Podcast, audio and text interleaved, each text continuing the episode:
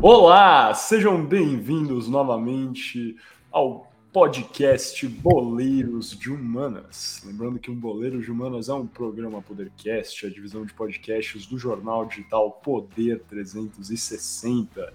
Estamos aqui hoje muito felizes de gravar esse episódio, o que é um pré-jogo para a gente, mas para vocês vai ser mais um estudo, assim, histórico, inclusive vai ficar de uma premonição, né? O Poleiro de Humanas que, cara, foi bem, tá? Acertou na Copa do Mundo de Futebol Feminino e até certo ponto foi bem no futebol masculino também, 2022, quem iria avançar, menos na Croácia e o Brasil. Hoje a gente está fazendo aí um estudo de Brasil e Uruguai, não é mesmo? Como que vocês estão hoje, Guilherme Ribeiro Paturi, falando diretamente de Toronto, no Canadá, meu amigo? Alô, alô, Miguel, alô, Franco, bom dia, boa tarde, boa noite, cara ouvinte, seja lá de onde você nos estiver escutando nesse mundo mundial. Prazer enorme estar aqui, cara, né, como sempre, hoje trajado com a, com a camisa celeste do Uruguai, eu e o Franco camisa, com o mesmo outfit. O Miguel podia estar com a, a Celeste do São Paulo, né, cara? Que uma é, pô, eu tenho, eu tenho uma, inclusive, assinada pelo Juan Franca. Ó, pelo Juan Fran, achei que você falava pelo Lugano, que fez um pouco mais sentido, mas acho, acho bom ser pelo Juan Fran também. Bom, o Juan Fran é um jogador folclórico que jogou no São Paulo. Curta passagem, mas marcante. Folclórico. É, é aleatória. A palavra é aleatória. É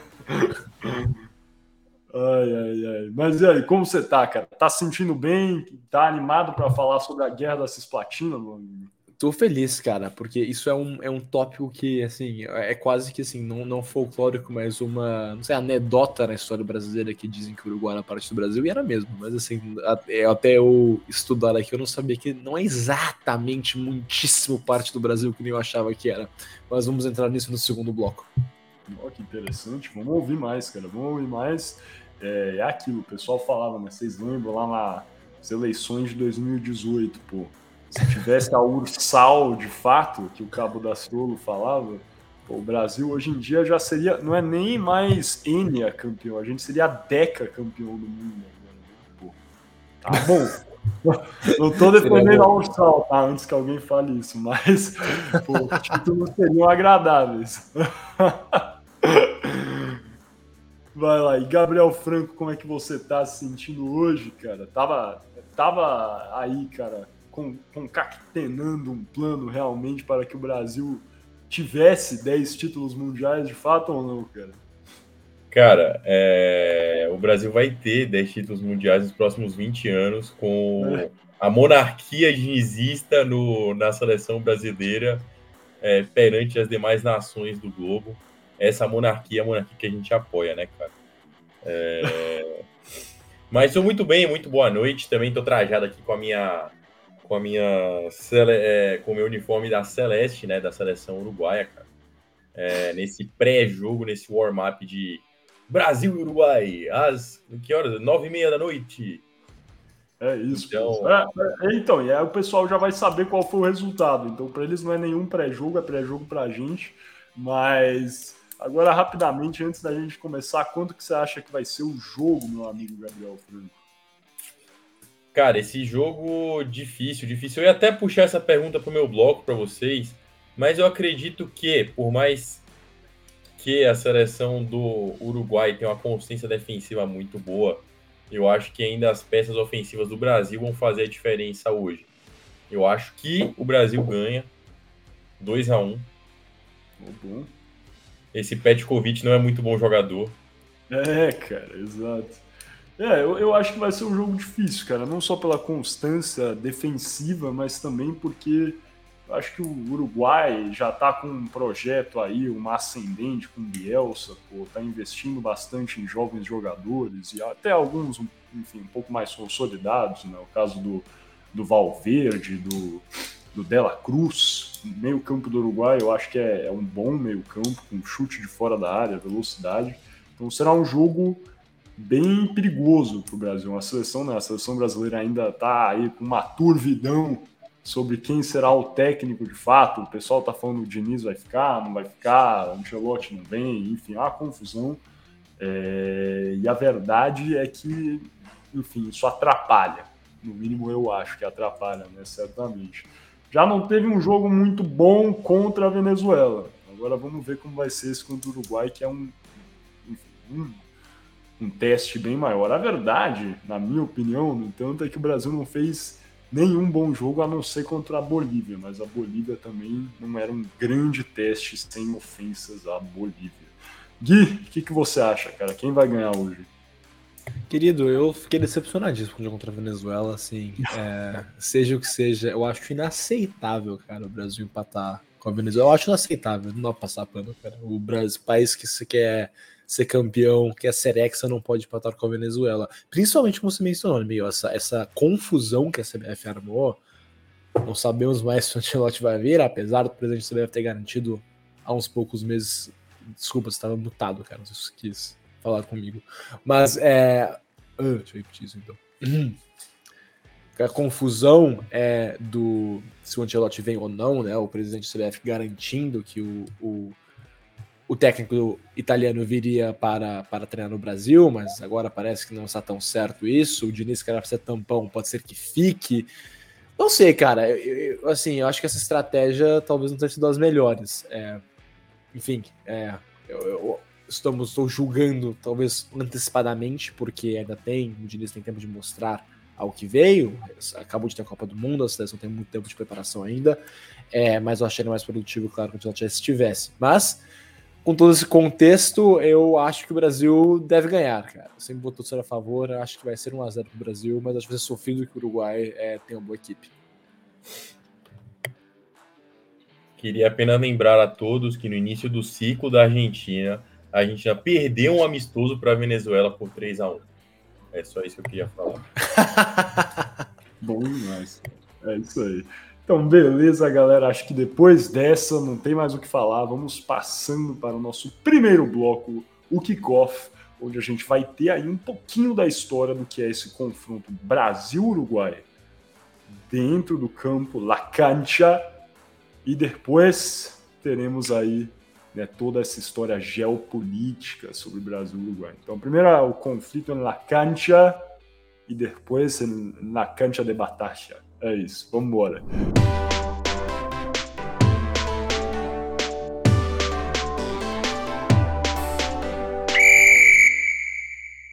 Olá, sejam bem-vindos novamente ao podcast Boleiros de Humanas. Lembrando que Boleiros de Humanas é um programa Podercast a divisão de podcasts do jornal digital Poder 360. E não é um oferecimento né, de nenhuma marca de amendoim que o Franco está comendo aí, como vocês podem ver.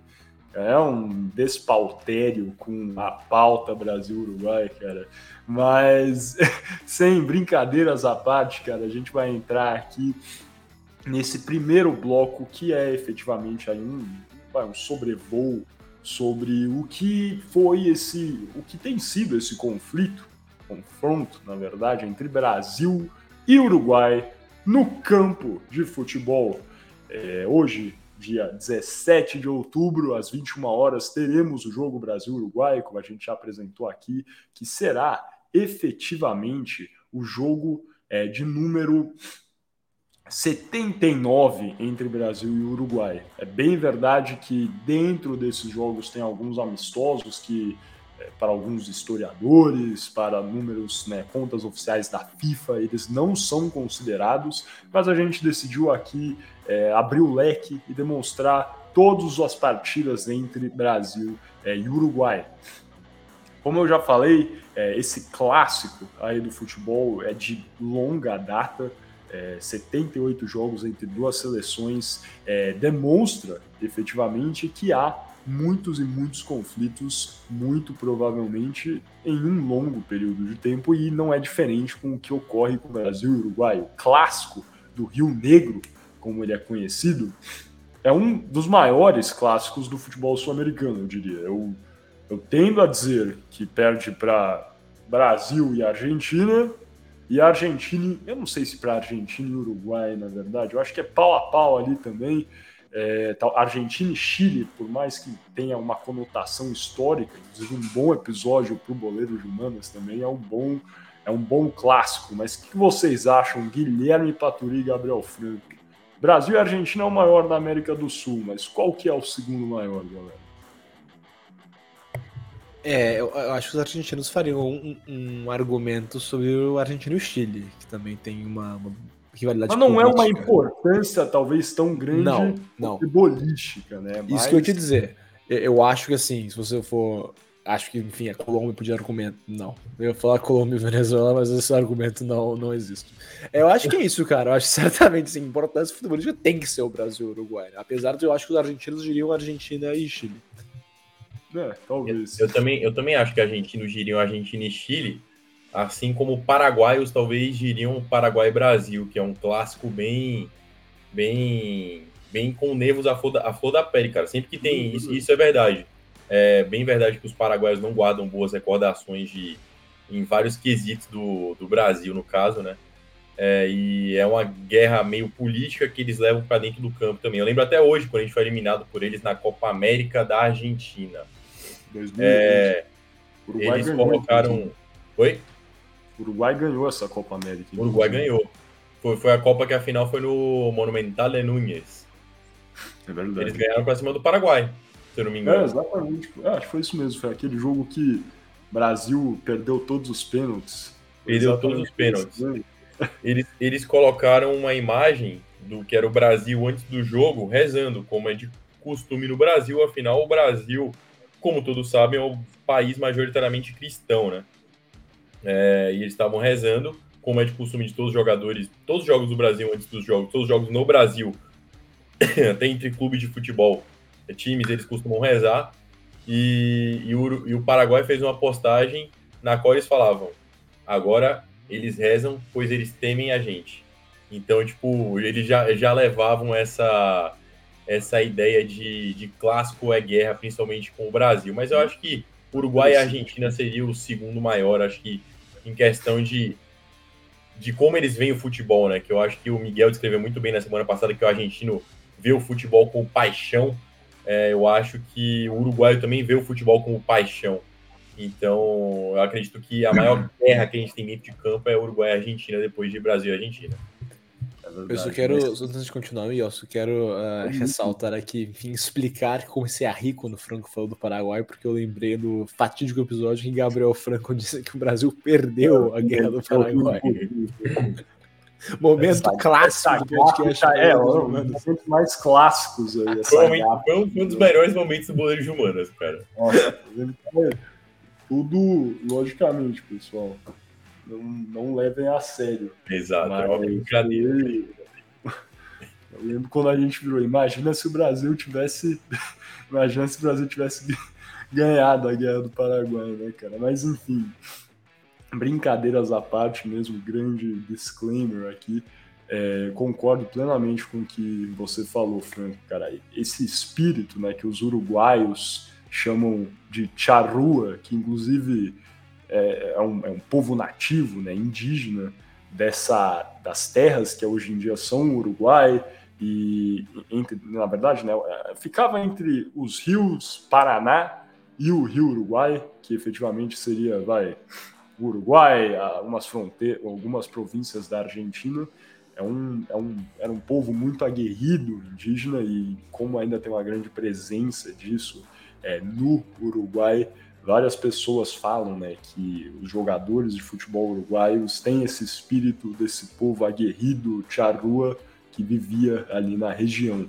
É, então, concordo. Certamente é um, é um clássico truncado já Brasil e Uruguai, afinal, acho que todos os jogos para os uruguaios são truncados, mas Argentina e Uruguai tendem a ser ainda mais. entrando rapidamente aqui em números gerais, né, eu já falei que é, tem 78 jogos entre Brasil e Uruguai, com 38 vitórias para o Brasil e 20 vitórias para o Uruguai. Temos também 20 empates entre as duas equipes. Aí, como a gente pode ver, uma vantagem considerável para o Brasil, por mais que no começo do, conf do confronto não tenha sido assim. É, o Brasil leva também larga vantagem em termos de gols, pessoal. O Brasil tem 142 gols nesse conflito, incluindo aí algumas goleadas recentes e marcantes. É, e também o Uruguai tem 98 gols. essas duas seleções eu acho que com certeza estão entre as mais vitoriosas do mundo, porque o Uruguai é o grande vencedor da Copa América, né, juntamente à Argentina, agora que empatou com a sua conquista, a 15ª Copa América no Brasil em 2021, mas é o vencedor máximo, tem duas Copas do Mundo, é, duas Olimpíadas, inclusive as Olimpíadas do Uruguai são muito relevantes porque elas foram vencidas é, antes da Copa do Mundo existir. Então era considerado aí uma espécie de Copa do Mundo já de fato, por isso, ó, vocês estão vendo a camiseta do Gui, por exemplo, tem quatro estrelas, porque efetivamente as Olimpíadas na época eram é, quase que consideradas, né, efetivamente Copas do Mundo. Várias pessoas falam é que o Uruguai, né, majoritariamente dentro do Uruguai, tá? falam que o Uruguai é tetracampeão mundial de futebol. É, e o Brasil também, como a gente sabe, a nossa a seleção brasileira é pentacampeã mundial, temos aí duas Olimpíadas que foram vencidas recentemente, então é um, e além de nove Copas Américas, se eu não me engano, então é um clássico assim muito, muito vitorioso e que tem grandes nomes, pô. A gente pensa em todos os jogadores que já passaram pela seleção uruguaia, é, o Francesco, ali, que é um dos maiores ídolos né, do River Plate, é, Álvaro Recoba recentemente, é, o Diego Forlan, Diego Lugano, é, Pedro Rocha, Luiz Soares, Cavani, muitos e muitos nomes importantes no Uruguai. E no Brasil, então, nem se fala, né? Pelé, Jairzinho, fizeram grandes jogos, Garrincha contra o Uruguai. É, e como eu vinha falando, acho que esse, esse clássico foi marcado por períodos de domínios entre Brasil e Uruguai. Em, na década de 20, o Uruguai efetivamente dominava o futebol no mundo, né, vencendo não só o Brasil, a Argentina, mas as grandes forças aí europeias também. É, e pô, é, por que basicamente isso? Porque o Uruguai já desempenhava é, um futebol é, mais focado na verticalização, é o que dizem os históricos do futebol, com cruzamentos. É, e isso aí fazia com que o jogo mais truncado, parado, de chutões, que ainda era praticado na Europa, fosse é, efetivamente aí suplantado pela seleção uruguaia por bastante tempo. É, qual é a questão? O Uruguai, no início, venceu o primeiro jogo entre Brasil e Uruguai na primeira Copa América em 1916, disputada na Argentina. Esse jogo aí que foi vencido pelo Uruguai por 2 a 1 é, teve, enfim, um jogo bastante truncado, como era de se esperar também, no dia 12 de julho de 1916. É, os gols do Uruguai que foram marcados por José Taniola e Isabelino Grandin foram suficientes para, enfim, derrotar o Brasil com direito a um gol de honra de Arthur Friedenreich, que, enfim, o Tigre, que jogou no São Paulo, que é considerado por muitos um dos maiores atacantes e jogadores da história do Brasil, não foi suficiente para que o Brasil vencesse aí é, a seleção uruguaia. E também tivemos grandes eh, jogos relevantíssimos, né? Eu acho que vale a pena, mais do que a gente ficar passando por cada jogo efetivamente, eu acho que vale a pena a gente tocar nos jogos mais importantes entre Brasil e Uruguai. Com certeza, eu acho que o mais importante, não tem muito como fugir disso, é o Maracanaço. Né? O Maracanaço é, foi a final da Copa do Mundo de 1950 Copa do Mundo de 1950, que foi disputada no Brasil, a primeira depois da Segunda Guerra Mundial, quando a gente teve aquela interrupção. É, temos aí a Copa do Mundo de 1930, qual o Uruguai é o primeiro campeão do mundo, essa Copa que foi disputada no Uruguai de fato, porque o Uruguai era a melhor seleção de futebol no mundo. O Uruguai vence a Argentina na final. Depois temos 1934, onde a Itália é campeã.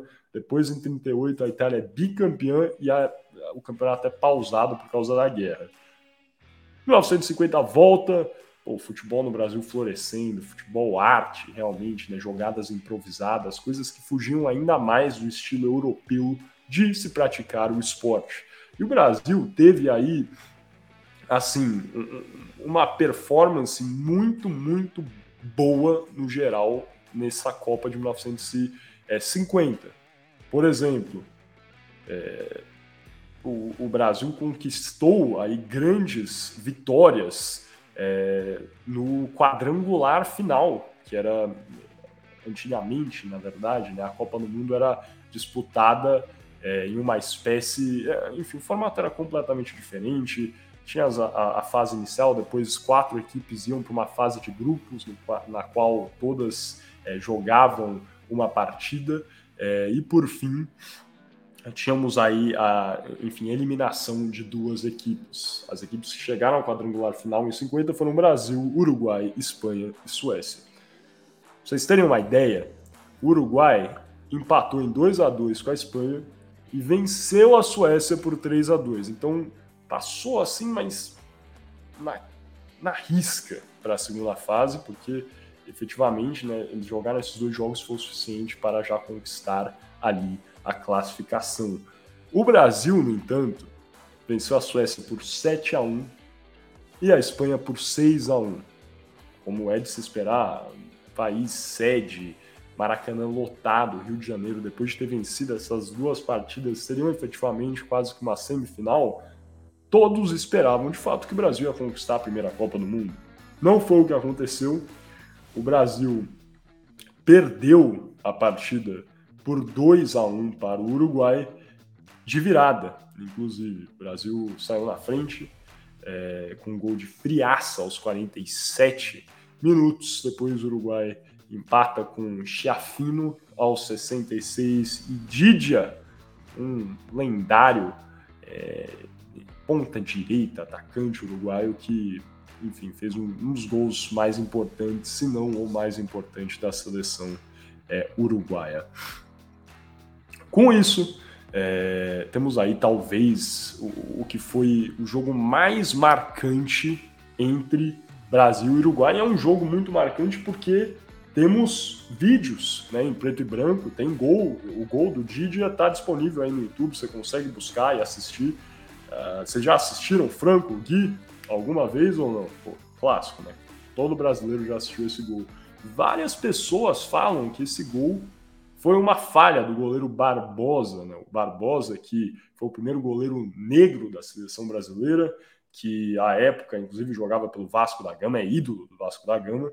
Muitas pessoas falam, falam que foi uma falha do Barbosa. É... Queria saber o que vocês acham desse caso, se vocês concordam com isso. Eu não sei se foi bem uma falha, eu acho que todo o sistema defensivo do Brasil desmontou, essa é a verdade. Falha. Concordo com o relator, falha.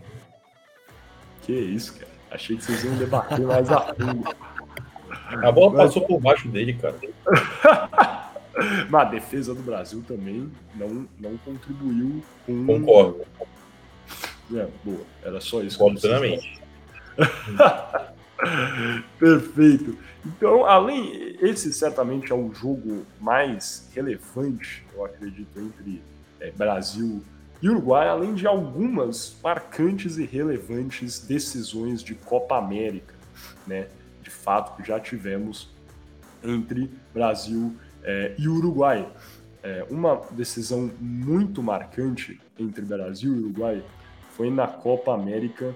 É, agora está me fugindo exatamente qual foi a data. Se eu não me engano, foi na final da Copa América de 95 é exatamente isso. Final da Copa América de 95, que foi disputada no Uruguai. O Uruguai venceu o seu 14 título, inclusive tinha sido o seu último título, na verdade, né, antes de vencer em 2011.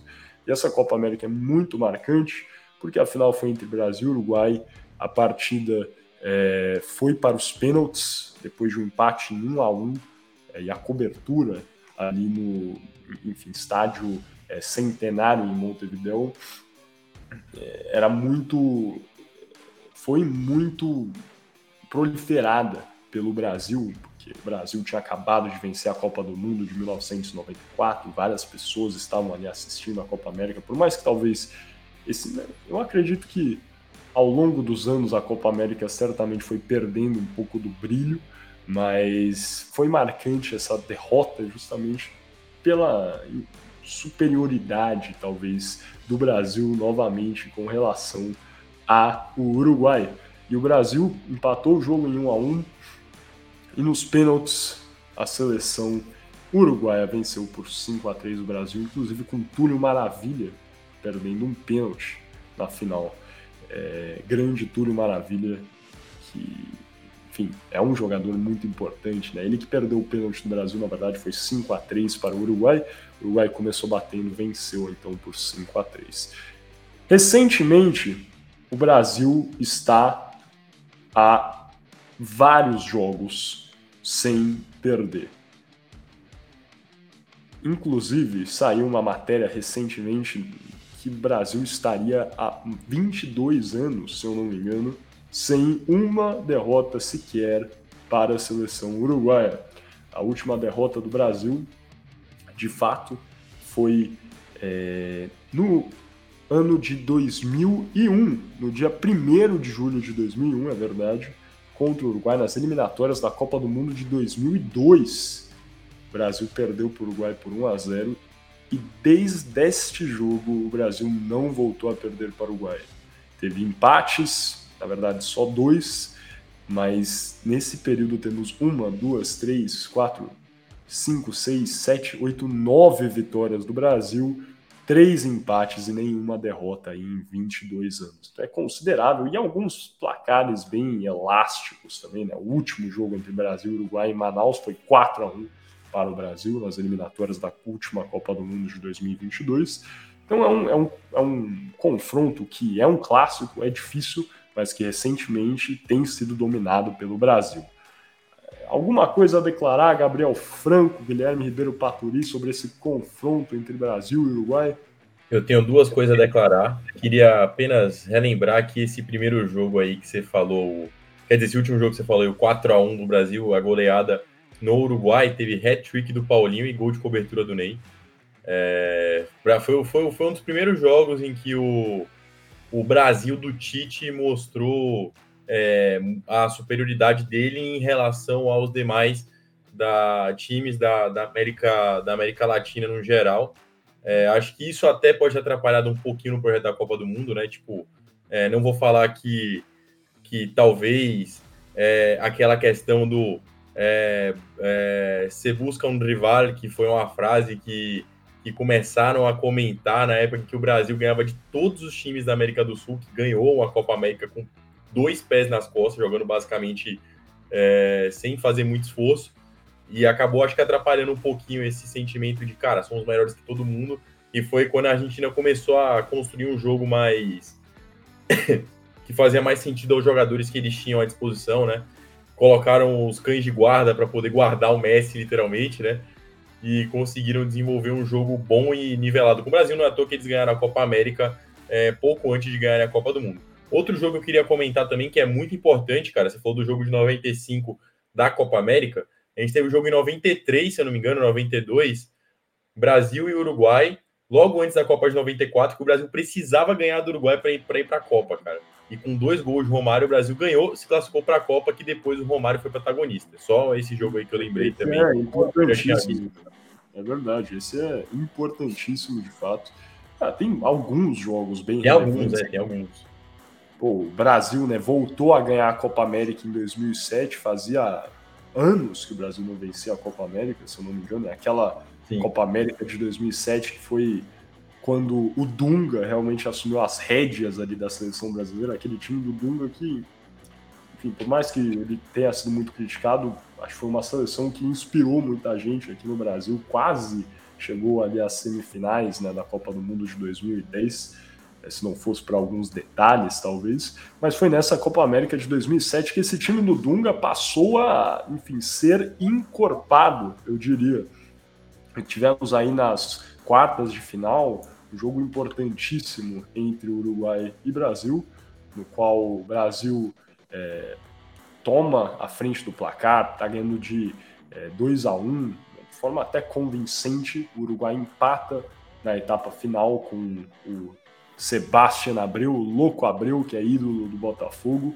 E nos pênaltis, difícil vencer os pênaltis. O Uruguai começa perdendo seu primeiro pênalti, mas daí o Afonso é, perde o quarto pênalti pelo Brasil e, e fica meio numa de perder pênalti para os dois lados. O Uruguai acabou perdendo é, o seu é, sexto pênalti, assim como o Brasil. Ninguém queria ganhar, entre aspas, e daí quem perde o sétimo pênalti pelo Uruguai. Vamos aí, quem sabe? Sétimo pênalti pelo Uruguai. Chuta o jogador. Diego Lugano. O cara tava olhando, certamente. Tava não, Diego tava não, tava Lugano. Eu estou, Diego eu estou. Cavani. Ídolo, ídolo do São Paulo, Diego Lugano, cara, perdeu o seu pênalti. E daí? O Gilberto Silva fez o pênalti para o Brasil, que deu essa vitória, que foi O importante. goleiro do Brasil era o Doni? Era o Doni, cara. Era o Doni. Doni do Liverpool na época, né? Goleiro do Liverpool. Então é isso. Tem inúmeros jogos importantes, eu diria, né? Como eu falei, são 78 jogos. É, Tem muitas decisões de campeonatos e muitas partidas eliminatórias que são relevantes também. Gui, alguma coisa a declarar, cara? Nada declarado, meu claro. Podemos fechar aqui o nosso primeiro bloco. Então vamos fechando e passando para o segundo bloco, o Toco Emegoi.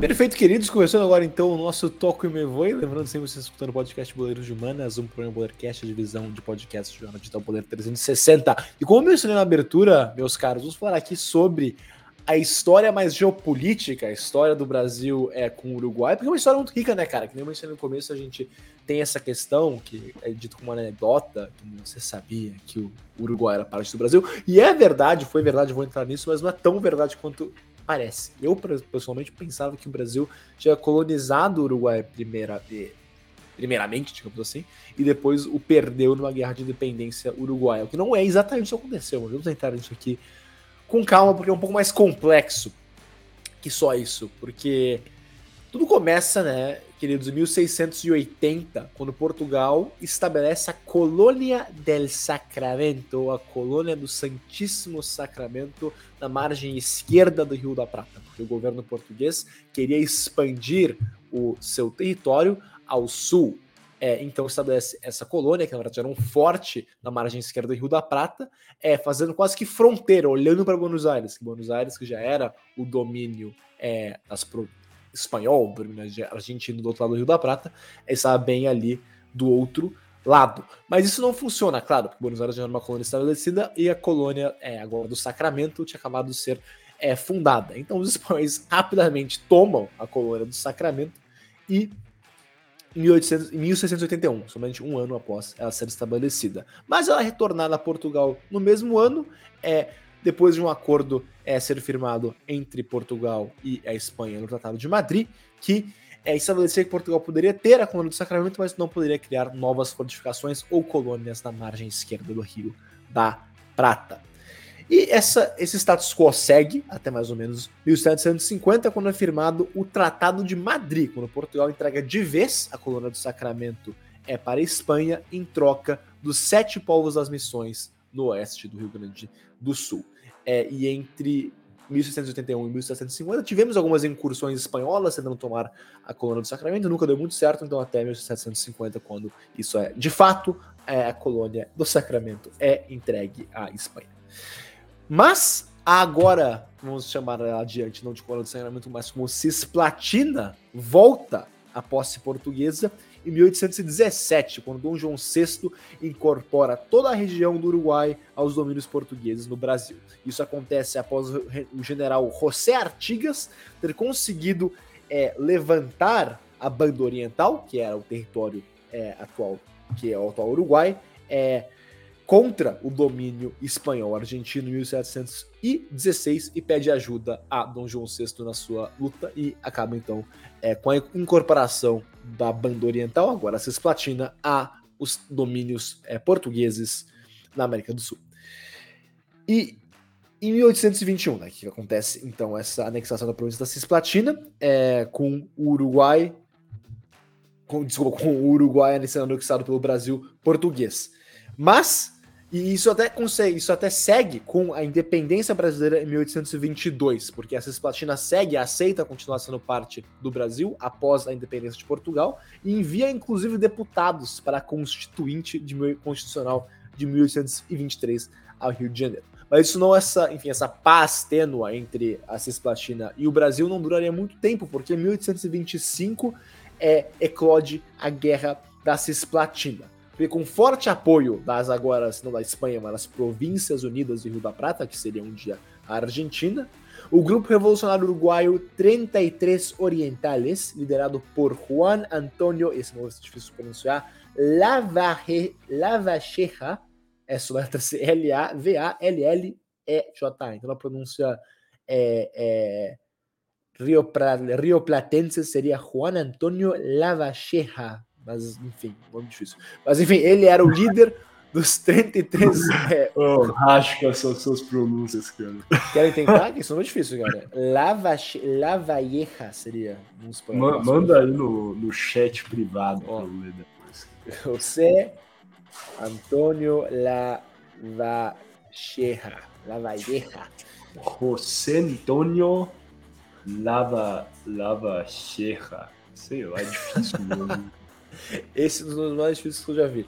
Mas enfim, ele era o líder dos 33 Orientales, 33 Orientais, um grupo revolucionário é, nas, é, baseado na Cisplatina. E ele declara, esse grupo revolucionário declara a Cisplatina não só independente do Brasil, mas como unida às Províncias Unidas do Rio da Prata, o que é visto claramente como uma grande afronta à soberania brasileira no Rio de Janeiro, que responde de forma contundente, declarando guerra às Províncias Unidas do Rio da Prata em 1800, no finalzinho de 1825. E apesar do Brasil não ter conseguido sair vitorioso na Guerra da Cisplatina, porque não conseguiu estabelecer um domínio militar absoluto contra as Províncias Unidas, a Marinha Brasileira foi muito bem sucedida em bloquear a Argentina quase que por completo, causando um grande desabastecimento no país e principalmente em Buenos Aires. Esse sucesso da Marinha Brasileira é, levou a, uma, a um empate militar, o que acabou, por sua vez, levando ambos os países à, à mesa de negociações em um acordo mediado pelo Império Britânico, que levou ao Tratado do Rio de Janeiro de 1828, que encerrou de vez a Guerra da Cisplatina. Mas, como nenhum dos lados conseguiu realmente vencer o conflito, foi decidido que ninguém ia ficar com o Uruguai. Não ia ser nem parte do Brasil, nem parte da Argentina. O Uruguai seria independente. Uma, uma, então, uma solução aí salomônica de nem eu, nem tu, é, mediado pelo Império Britânico, que preferia esse acordo de qualquer maneira. Preferia um Uruguai independente para servir como uma espécie de tampão entre as duas maiores potências da América do Sul.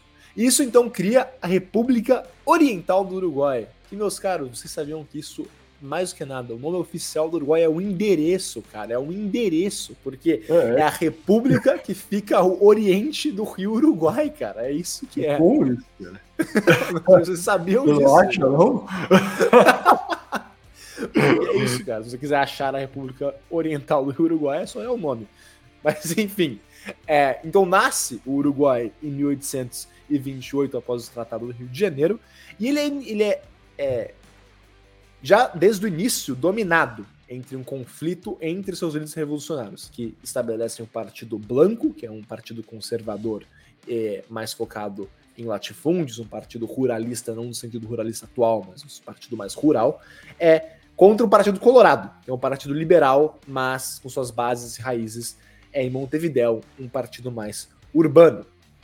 Isso leva a uma guerra civil de várias décadas que chega ao seu ápice em 1864, quando o Império do Brasil, não, o Império, desculpa, já era é, a República Brasileira, apoia os colorados e chega a invadir, desculpa, era o Império, claro que era o Império, é, peço perdão pela gafa, o Império do Brasil apoia os colorados e invade o país em 1864 para apoiar os colorados contra o governante Partido Blanco, que também, esse, os colorados também são apoiados pela Argentina, e o resultado é uma vitória total brasileira colorada e a capitulação dos blancos após do Império Brasileiro conseguir tomar Montevidéu é, mais uma vez.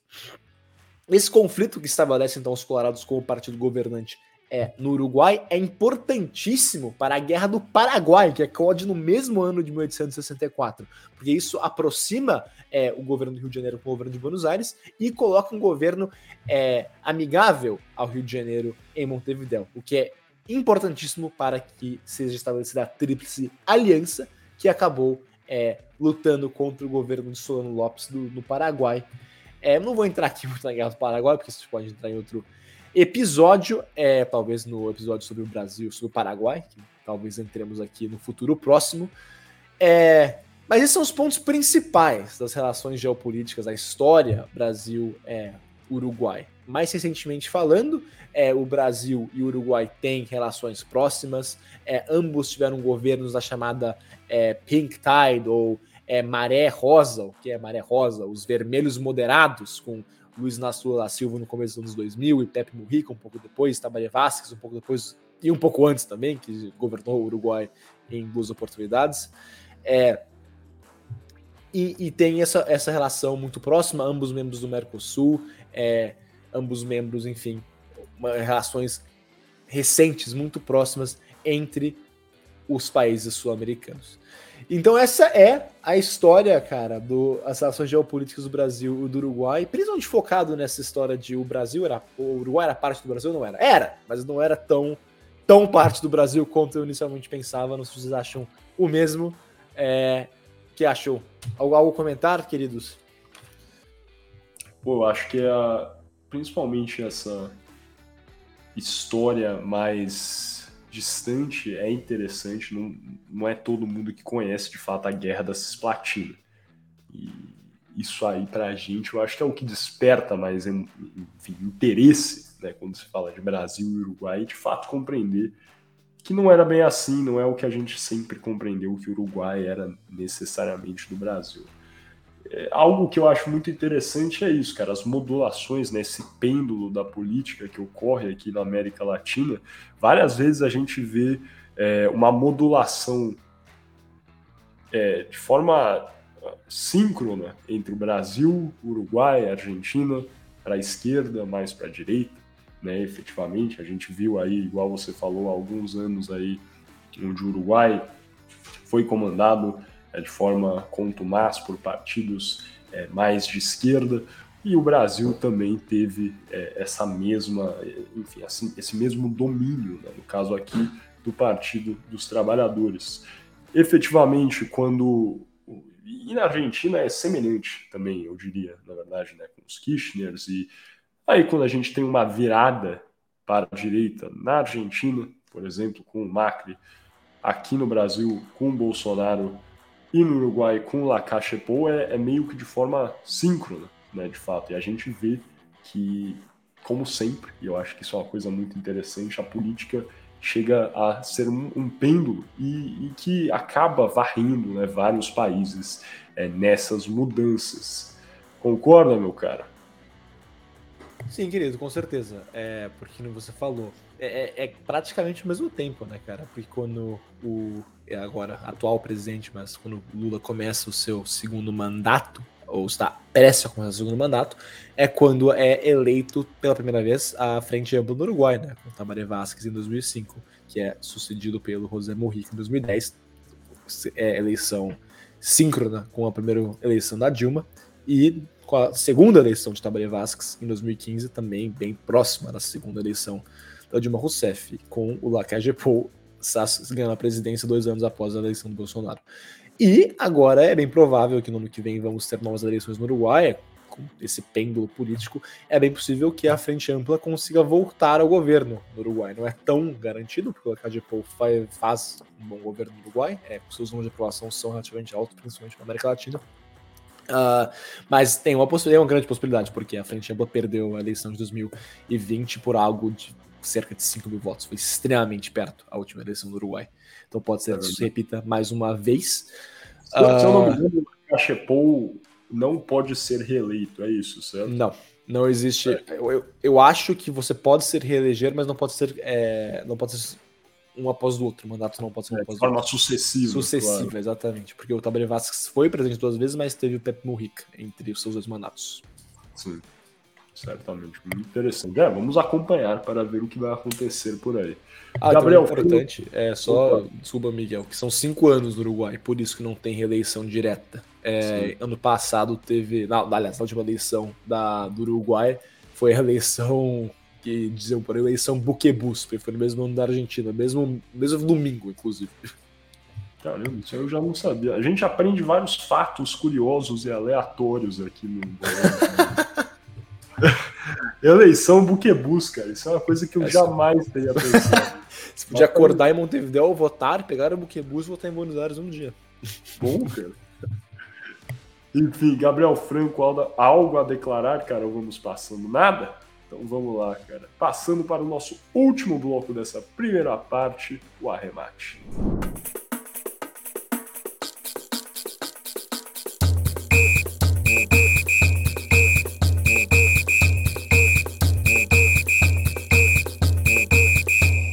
Eu sou Gabriel Franco e sejam bem-vindos ao Arremate, no qual eu vou basicamente empurrar a bola para o gol agora nesse final de bloco e vou explicar um pouquinho sobre como e quem, quem é essa futura geração uruguaia, como está é, a ideia do futebol uruguaio para o futuro, é, quem são as, os grandes craques, o que, é que se espera do Uruguai. É, enfim, eu vou dar todo esse resumo para vocês agora nesse bloco. Só queria lembrar que você está escutando o Boleiro de Humanas, que é um programa é, da divisão de jornais digitais é, do Poder 360, o Poder Cash. É, bom, vamos lá. Vamos falar um pouquinho sobre o Uruguai antes, né? Eu acho que o Gui ele deu uma boa conotação sobre o que foi a guerra da, da, da Cisplatina, né? E o Miguel também ele falou um pouquinho sobre o Uruguai historicamente no futebol. Mas eu acho que vale a gente só trazer um fato muito curioso sobre o Uruguai, né? É, o Uruguai ele é um ele é um país, obviamente, oriundo da América do Sul, é, que tem praias muito lindas, né? Quem, quem não sonha em passar um Réveillon é, em Punta del Este, Miguel e Gui? Quem não sonha em passar, né? Gastando lá à toa com os amigos, delícia. Mas é uma região é, muito pequena, né, cara?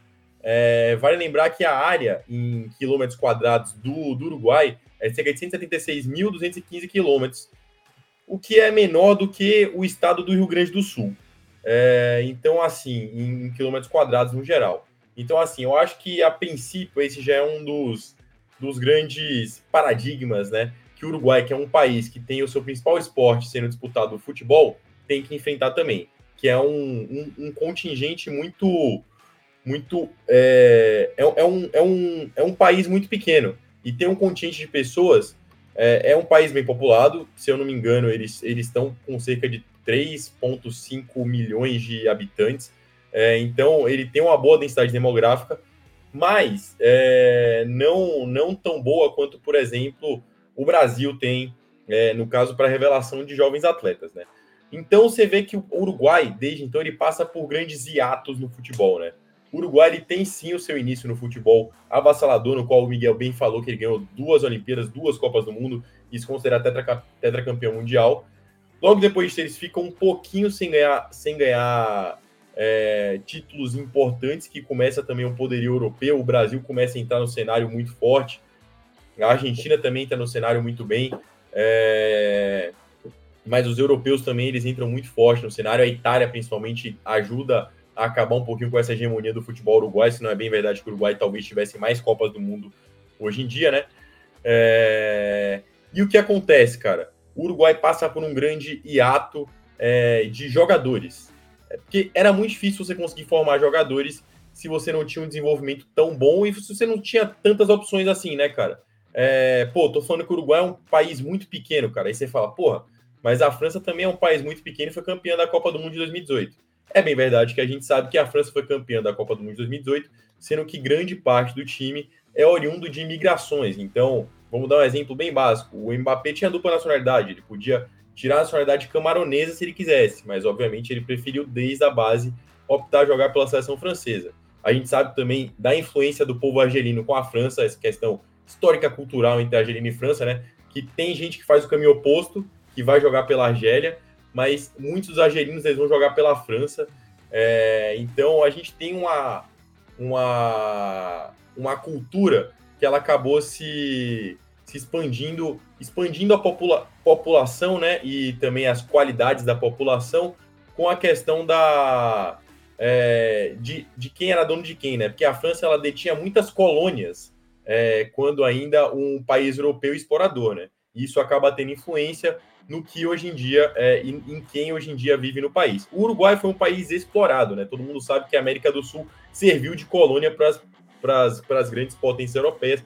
Então é muito mais difícil para um país na América do Sul do tamanho do Uruguai conseguir achar variedade é, em até estilo de jogos, em estilo de, de jogadores. Isso a gente vê muito, muito evidentemente porque o Uruguai ele sempre foi é, característico por formar jogadores muito brigadores, que dão sangue, que dão raça, é, que acima de tudo eles vivem la paixão por el futebol, é, que corre nas veias deles o sangue, que é essa raça uruguaia, né, que virou até tema é, de campanha no São Paulo Futebol Clube, que teve muitos ídolos uruguaios, muitos jogadores uruguaios passaram por lá e representaram muito bem é, a camisa uruguaia no São Paulo, por isso esse carinho que o São Paulo Futebol Clube tem com os uruguaios. É, mas a gente costuma ver jogadores muito parecidos no Uruguai, com características muito parecidas, um estilo de jogo meio aguerrido. E isso acabou dificultando recentemente é, com que o Uruguai conseguisse desenvolver jogadores mais habilidosos. Mas para o, para o, para o início, para a virada do, dos anos 2000, o Uruguai teve um jogador muito craque, cara, que, que todo mundo gostava de jogar no videogame, que todo mundo gostava muito e que Teve um pai que também jogou pelo São Paulo, que ele falou que via jogar pelo São Paulo e até hoje eu guardo uma mágoa com ele, que é o Diego Forlan, porque ele não veio jogar pelo São Paulo, cara. Meu sonho era ver o Diego Forlan com a camisa do São Paulo. Ele não veio é, jogar que nem o pai dele, o Pablo Forlan, veio jogar pelo São Paulo. Mas ele, ele foi pro Inter, cara. Ele foi pro Inter. Os São Paulinos se sentiram traídos. Pois mas, é, cara. Mas a verdade é que ele não foi bem no Inter. Né? Então, acho que talvez até foi foi a melhor situação que poderia ter acontecido, cara. Pois é, cara. É, mas o Forlan, durante muito tempo no Atlético de Madrid, ele era muito conhecido pela dupla que ele formava com o tal de Cunagüero, que pouca gente deve conhecer, né? É, mas enfim, o Forlan, ele foi e sempre será muito ídolo na Europa, muito reconhecido, e eu acho que ele faz parte da segunda grande geração de jogadores uruguaios. é, fez uma dupla muito importante, né? É, durante muito tempo na Europa com o Agüero e outra dupla muito importante que é mais recente do futebol uruguaio. A gente sabe muito bem que é Cavani e Luisito Soares, que durante muitas Copas do Mundo é, dividiram essa centroavância do Uruguai, né? São dois jogadores com características muito parecidas, é bem verdade, né? São centroavante de área, o Luiz Soares muito mais móvel do que o Cavani, que é um jogador muito mais brigador, vamos dizer assim, né? Um brigador habilidoso, obviamente. Ninguém é, disputa, é, desconfia da habilidade que o Edson Cavani demonstrou, é, demonstrou durante toda a carreira. No poderio, era um jogador muito explosivo, muito forte, fazia gols e ia muito bem nas bolas aéreas. O Luizito Soares sempre foi um, um atacante que, para mim, na minha humilde opinião, é um atacante que jogou é, de, da forma mais posicional possível na história do futebol. É, eu achava bizarro você ver o Luiz Soares jogar, porque Cara, muitas vezes o Barcelona tava tocando a bola atrás e eu ficava olhando pro, pro Soares em posição de impedimento.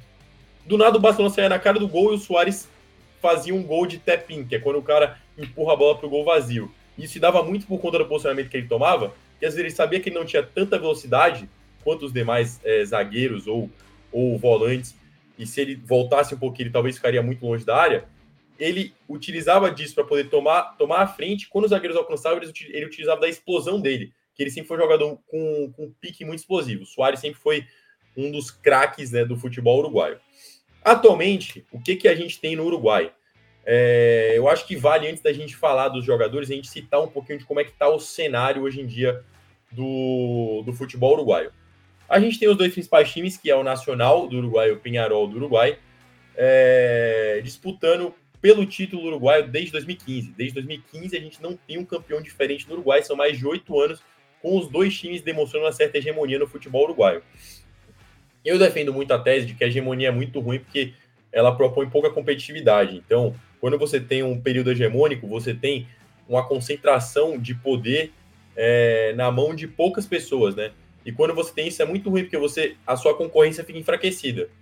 É, então, por exemplo, o time, times como o Defensor do Uruguai, o Liverpool do Uruguai, não tem demonstrado tanta, é, tanta força quanto esses dois times têm demonstrado. E a gente vê até pelos jogadores que são exportados hoje em dia do futebol uruguaio. A gente tem o Facundo Pelestri, que, Pelistri, que falam que é talvez a grande promessa do futebol uruguaio daqui para frente, né, que tá, hoje em dia joga no Manchester United. Ele veio do Penharol. É, o Valverde, que talvez é a principal referência do time uruguaio hoje em dia, veio do Penharol também. O Araújo, zagueiro, veio do Penharol. E por aí vai, como a gente podia também falar que o Rocher, que é goleiro do Inter, que é o goleiro titular da, da seleção do hoje em dia, veio do Nacional. Então a gente tem pouca rotatividade, que nem, por exemplo, um, um Jordan de Arrascaeta, que veio do Defensor, mas que ficou no Flamengo, não teve o espaço europeu ainda, talvez ele nem tenha, né? Talvez ele nem venha a ter. Então a gente tem pouca competitividade num cenário em que é um país muito pequeno.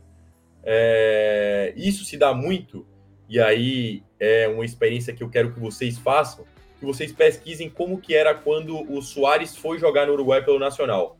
É, que ele sai de um cenário na Europa, onde todos os vestiários eram muito bem construídos, é, onde ele tinha uma estrutura muito positiva, muito boa para poder jogar, para um dos principais times do Uruguai, para ter que jogar em vestiários de, de madeira, cara. É, e, e, ficou bem notado isso. Em um jogo que ele chega com a delegação de ônibus, ele tem que passar no meio de um matagal para chegar numa casa-mata que, que era o vestiário do time visitante.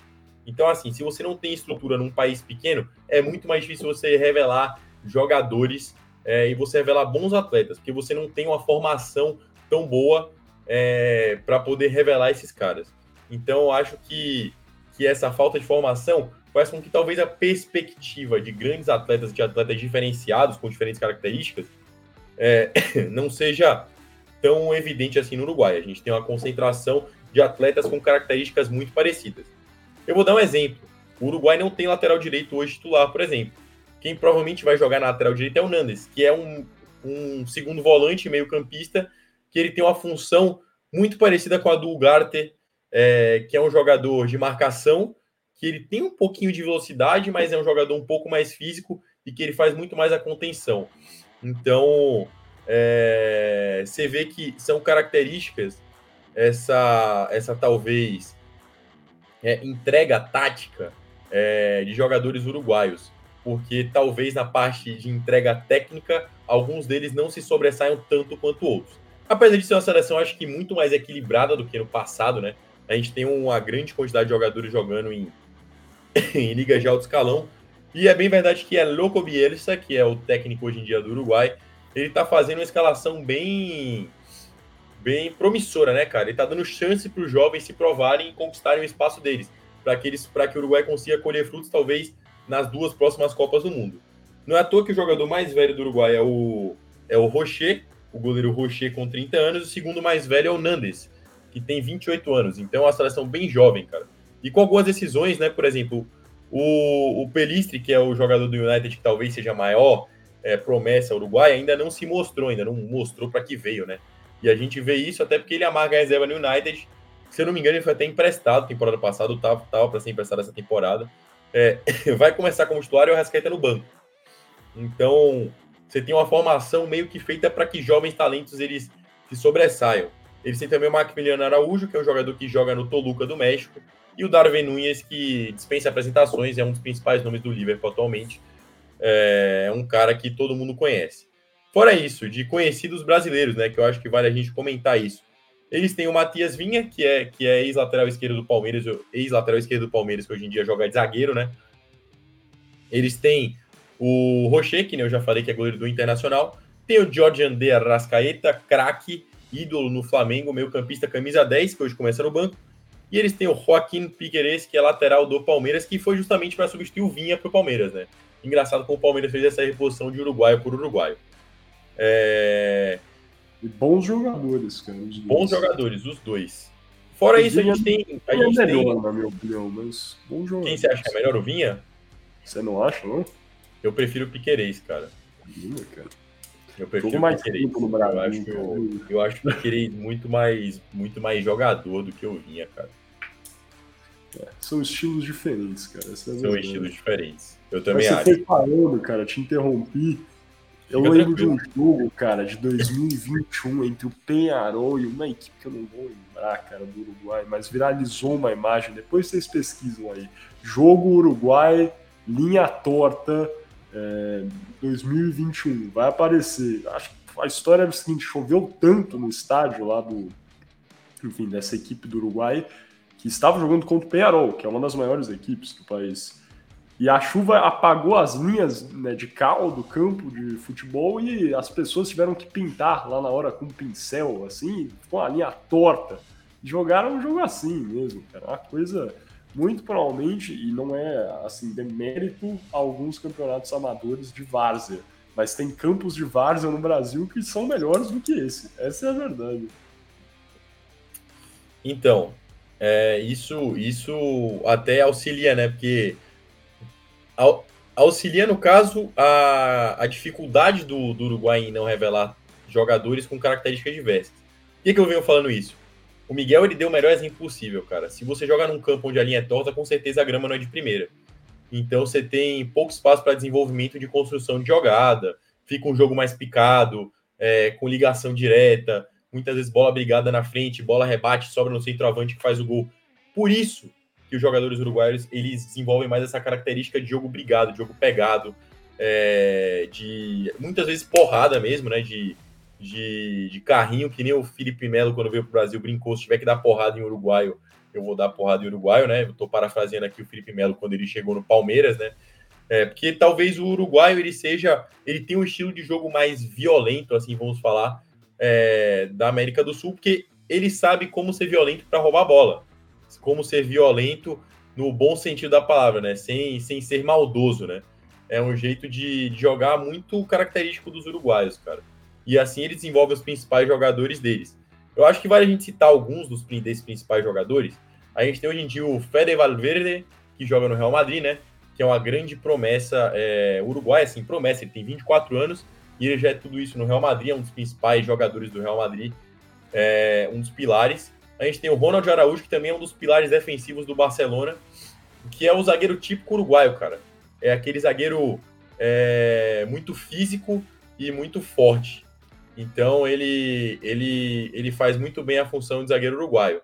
A gente tem o Jiménez, que ele já está mais é, no, no, ápice da carreira, está com 28 anos, ele se assemelha muito mais ao estilo. Aí eu não vou só falar isso porque ele joga no Atlético de Madrid, tá? Do Diego Godin, que é um zagueiro mais classudo, né? É, que nem o Coates fazia também a função de zagueiro classudo antigamente, o Coates que era do esporte, é, que ainda é do esporte, né? Tem o Darwin Nunes, o Darwin Nunes também é uma promessa, tem 24 anos. Você tem o Bentancur, que eu queria escutar o que, que o Miguel acha do Bentancur, que joga no time de coração do Miguel da, da Premier League, do, do Tottenham, que não está nessa convocação, né? é, você tem também, quem? Você tem o, o você tem o Ugarte, que hoje em dia joga no Paris Saint-Germain, é uma das promessas de volante do dessa, desse cenário uruguaio. Você tem o Matias Oliveira, que joga no Napoli, que é lateral esquerdo. Você tem o Santiago Bueno, que joga no Overhampton Wanderers, que ainda tem 24 anos, zagueiro, ainda tem muito a apresentar. É... e você tem os jogadores mais promissores, que ainda são meio, vamos falar assim, desconhecidos, talvez. É... tem um goleiro que está no banco para esse jogo, que é o Israel, que ele joga no Sporting também, é um goleiro uruguaio que é muito promissor, possivelmente no futuro venha a ser o goleiro da seleção uruguaia. É, você tem o, o, o Santi Rodrigues, que joga no New York City, que tomou um rumo muito comum hoje em dia dos jogadores né, uruguaios, foi para a MLS para poder desenvolver o futebol na MLS, né? É, acaba não. A, a, maioria das pessoas que. A maioria dos atletas que fez isso é, acabou não se dando muito bem, né? E por fim, eu acho que de principais nomes assim, é, a gente tem o Fabrício Dias, que é do Liverpool, que vem sendo bem cotado para jogar no futebol brasileiro na próxima temporada. O Matias Arresso, que é do Penharol. E o Facundo Pelistri, que joga atualmente no Manchester United e que tá brigando lá para poder tentar conquistar o seu espaço, mas eu acho que ele vai ter mais espaço se ele for emprestado e conseguir desenvolver mais o seu futebol. É... Como que o Uruguai vai a campo hoje, né? Para vocês verem que realmente o Aloco Bielsa ele gosta desse desenvolvimento de jogadores jovens. Provavelmente o Uruguai vai a campo hoje com Rocher no gol, Nandes, Araújo, Cáceres e Matias Oliveira, fa Oliveira fazendo a linha de quatro atrás, é, o Garter jogando de primeiro volante, o Fede Valverde jogando de segundo volante, mas mais solto para poder jogar aberto pela direita, que nem ele joga no Real Madrid, e o Araújo jogando pela, totalmente aberto pela esquerda. O Pelistri, que vai jogar mais como um segundo atacante, mas vai jogar aberto pela, pela, pela direita, ele vai jogar mais por dentro junto com o De La Cruz, fazendo a armação desse time do Uruguai. E você tem na frente o Darwin Nunes, que ele é o, o homem de referência do Uruguai. o Nunes, inclusive, tem uma característica de jogo muito mais semelhante à do Cavani do que a do Soares. Ele é um jogador muito físico, muito rápido, muito forte e com faro de gol muito muito apurado, né? Ele não à toa, ele começou a desencantar agora em gols pelo Liverpool. Muita gente fazia uma comparação com ele bem injusta com o Carroll, né, cara? acho que mais por aparência física, né? Porque ele tem o mesmo coque que o Carroll usava na época que o Carroll foi pro Liverpool e foi um verdadeiro fracasso no Liverpool, né? Ainda bem que o Carroll não, não sabe falar português, né? ele ficaria bravo comigo, mas se ele colocar a legenda embaixo, ele ainda assim vai ficar bravo comigo, mas é verdade. É, depois ele brilhou pelo West Ham, então acho que é, negócios à parte, ele acabou se dando bem depois em outros times, mas ele tem uma característica, uma característica de jogo muito parecida com a do Cavani. Então, assim, o Brasil hoje deve esperar um time muito físico, é, que vai usar muito dessa ideia de desenvolvimento do futebol uruguaio, que é um futebol muito aguerrido, e que tem boas opções de meio é, pela frente. Então, pode ser que em certo momento do jogo, o Brasil é, esteja com os principais jogadores de meio cansados. E se o Bielsa fizer uma modificação no, no, estilo de jogo no meio de campo do Uruguai, pode ser que o Uruguai acabe tomando a frente é, no estilo de jogo perante ao Brasil. Que ele vai ter jogadores muito mais movimentação, muito mais força física e com muito mais é, capacidade de roubar a bola e de recuperar a bola do que os jogadores brasileiros, que são mais técnicos, os jogadores no meio do Brasil, né? É, e o que esperar do Uruguai nos próximos cinco anos? Eu acho muito difícil que o Uruguai tenha desempenhos parecidos com o que ele teve na Copa de 2010, por exemplo, né? Que o Uruguai chegou àquela semifinal é, e acabou ficando com o terceiro lugar da edição. Eu acho extremamente difícil, para não falar impossível, que o Uruguai venha repetir isso no, nas próximas duas Copas. Eu falei cinco anos, mas nos próximos oito, nas próximas duas Copas. e eu acho que o Uruguai precisa começar a investir mais é, nas suas canteiras, nas suas bases, né? Porque é um trabalho muito importante. A gente vê que, por mais que o Uruguai seja um país pequeno, é, demograficamente não tão bem populado, com cerca de 3,5 milhões de habitantes, com, com praias paradisíacas, é, eles têm capacidade de formar bons jogadores, cara. Eles formam bons atletas e atletas que acabam se destacando em certos clubes pelo mundo. Então eles têm, que, eles têm que dar um espaço para que esses jogadores consigam desenvolver habilidades técnicas e não apenas habilidades táticas e físicas. É muito evidente que jogadores uruguaios eles têm mais essas capacidades é, táticas e físicas do que de técnicas. Então eu acho que assim, para o futebol uruguaio voltar a ser o que era ou voltar a ter um desempenho positivo, não pode esperar que é, esse raio de um centroavante bom pra caramba é, vai ficar constantemente caindo em Montevideo e vai nascer novos Forlans e vão nascer novos Soares. É, isso não vai acontecer. Essa geração não é tão forte quanto a geração passada. É uma geração muito, é, muito mais equilibrada do que a geração passada, mas a geração passada, no talento individual, conseguia desequilibrar muito mais jogos do que essa geração. Então, acho que é, o Uruguai precisa começar a desenvolver mais o futebol de base para que assim no futuro eles consigam colher os frutos. Não só colocar é, vários jogadores jovens para poder jogar na seleção, porque talvez esses caras não tiveram tanto tempo de desenvolver tecnicamente as qualidades que eles teriam quanto é, se eles tivessem começado na base. Miguel Gui, queria escutar um pouquinho de vocês sobre o que, vocês acham do futebol uruguaio, é, o que vocês acham que vai ser o futebol uruguaio daqui para frente, né? Boa, vamos lá. É, eu senti, enfim, o Bentancur, para começar, é um bom jogador, eu gosto dele. Ele é uma herança do Antônio Conte no, no Tottenham, mas quando ele chegou, ele estava jogando muito bem. Machucou, enfim, ainda não voltou, mas é um, é um jogador que eu acho que até destoa do resto do Uruguai, porque ele tem, cara, qualidade na bola, tem uma saída de jogo assim, boa, joga de cabeça alta, parece até o, o Pedro Rocha, cara ídolo do São Paulo, aí maior artilheiro estrangeiro do São Paulo Futebol Clube, um estilo semelhante. Pedro Rocha joga mais, jogava mais à frente, né? mas enfim, é, é, um, é um paralelo que pode ser feito. Eu acho que, cara, a seleção uruguaia tem tudo para ir para a Copa do Mundo, se classificar sem sustos é, e fazer uma, uma enfim, uma corrida digna ali na Copa do Mundo, oitavas, quartas de final. Perder na fase de grupos, igual perdeu em 2022, foi até acho que inesperado para a seleção uruguaia, então eu diria que é isso. Não, não sei se passa muito além, mas é uma seleção jovem aí que o Bielsa vem trabalhado e eu acho que tem potencial, não para ser campeão ou até chegar às fases finais, assim, semifinal e final, quero dizer, mas quem sabe uma quarta de final é, já é uma boa conquista para o Uruguai, eu diria. Finalizando só, fiquei surpreso, cara, achei que você ia pedir a convocação do Gabriel Neves pelo Bielsa também no final aí da sua declaração, cara, que vem nessa boa ascendente nos últimos meses no São Paulo. Mentira, eu acho que ele vem numa, numa descendente, mas tudo bem, não vamos comentar sobre o futebol do Gabriel Neves, que é bom jogador, é sim. É, Guilherme Ribeiro Paturi, cara, fala aí, meu amigo. Querido, meu comentário é o seguinte, eu já fiz em off com você, Miguel, com certeza, mas eu não lembro se eu já comentei aqui no Boleiro de Humanas. Talvez até tenha falado uma vez. Mas o que sempre me surpreende, cara, do Uruguai, com o paísito, né, como chamam, tem 3,4 milhões de pessoas no último censo. Vamos arredondar para 3,5. O Rio Grande do Sul, por sua vez, tem 11,3 milhões no último censo de 2016. Acho que dá para a gente subir para 11,5 milhões, mais ou menos, em 2023. Cara, o Uruguai tem sempre seleções fortes, no mínimo. O Uruguai já tem duas Copas do Mundo, tem quatro, se contar essas Olimpíadas aí que a gente conversou no começo. É, enfim, 2010 foi semifinalista, é, teve boas campanhas em, em 18, teve uma. Enfim.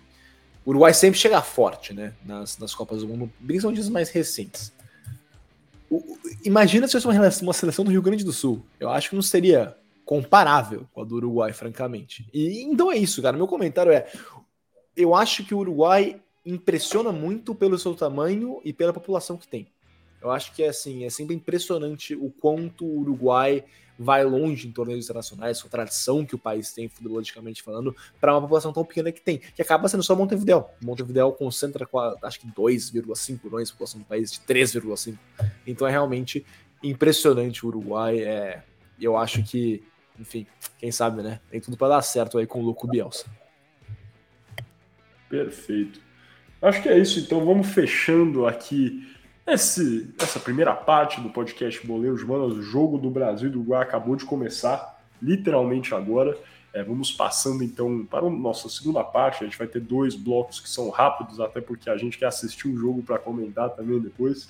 Mas, e, e lembrando que uh, todos nós aqui falamos que o Brasil ia ganhar, né? Foi isso. Vamos ver se a gente acertou.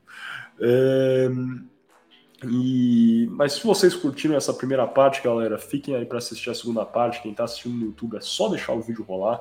Tá ouvindo no Spotify? Pô, clique em cima, embaixo, do lado, Apple Podcast, mesma coisa, porque a segunda parte desse episódio é muito bacana, galera. A gente tem Shootout. O que é esse, esse bloco? É um jogo rápido de perguntas e respostas sobre os temas que a gente debateu aqui hoje. É aquela famosa gamificação. Você está em dúvida se você conhece muito bem o Uruguai, entendeu aquilo que a gente discutiu hoje? Fica até o final e vamos ver. E é, é trivia também, na verdade. Tem algumas coisas que são mais engraçadas e fatos aleatórios, como o Gui poderia ter feito, que é uma eleição no mesmo final de semana com Argentina e Uruguai eleição buquebus.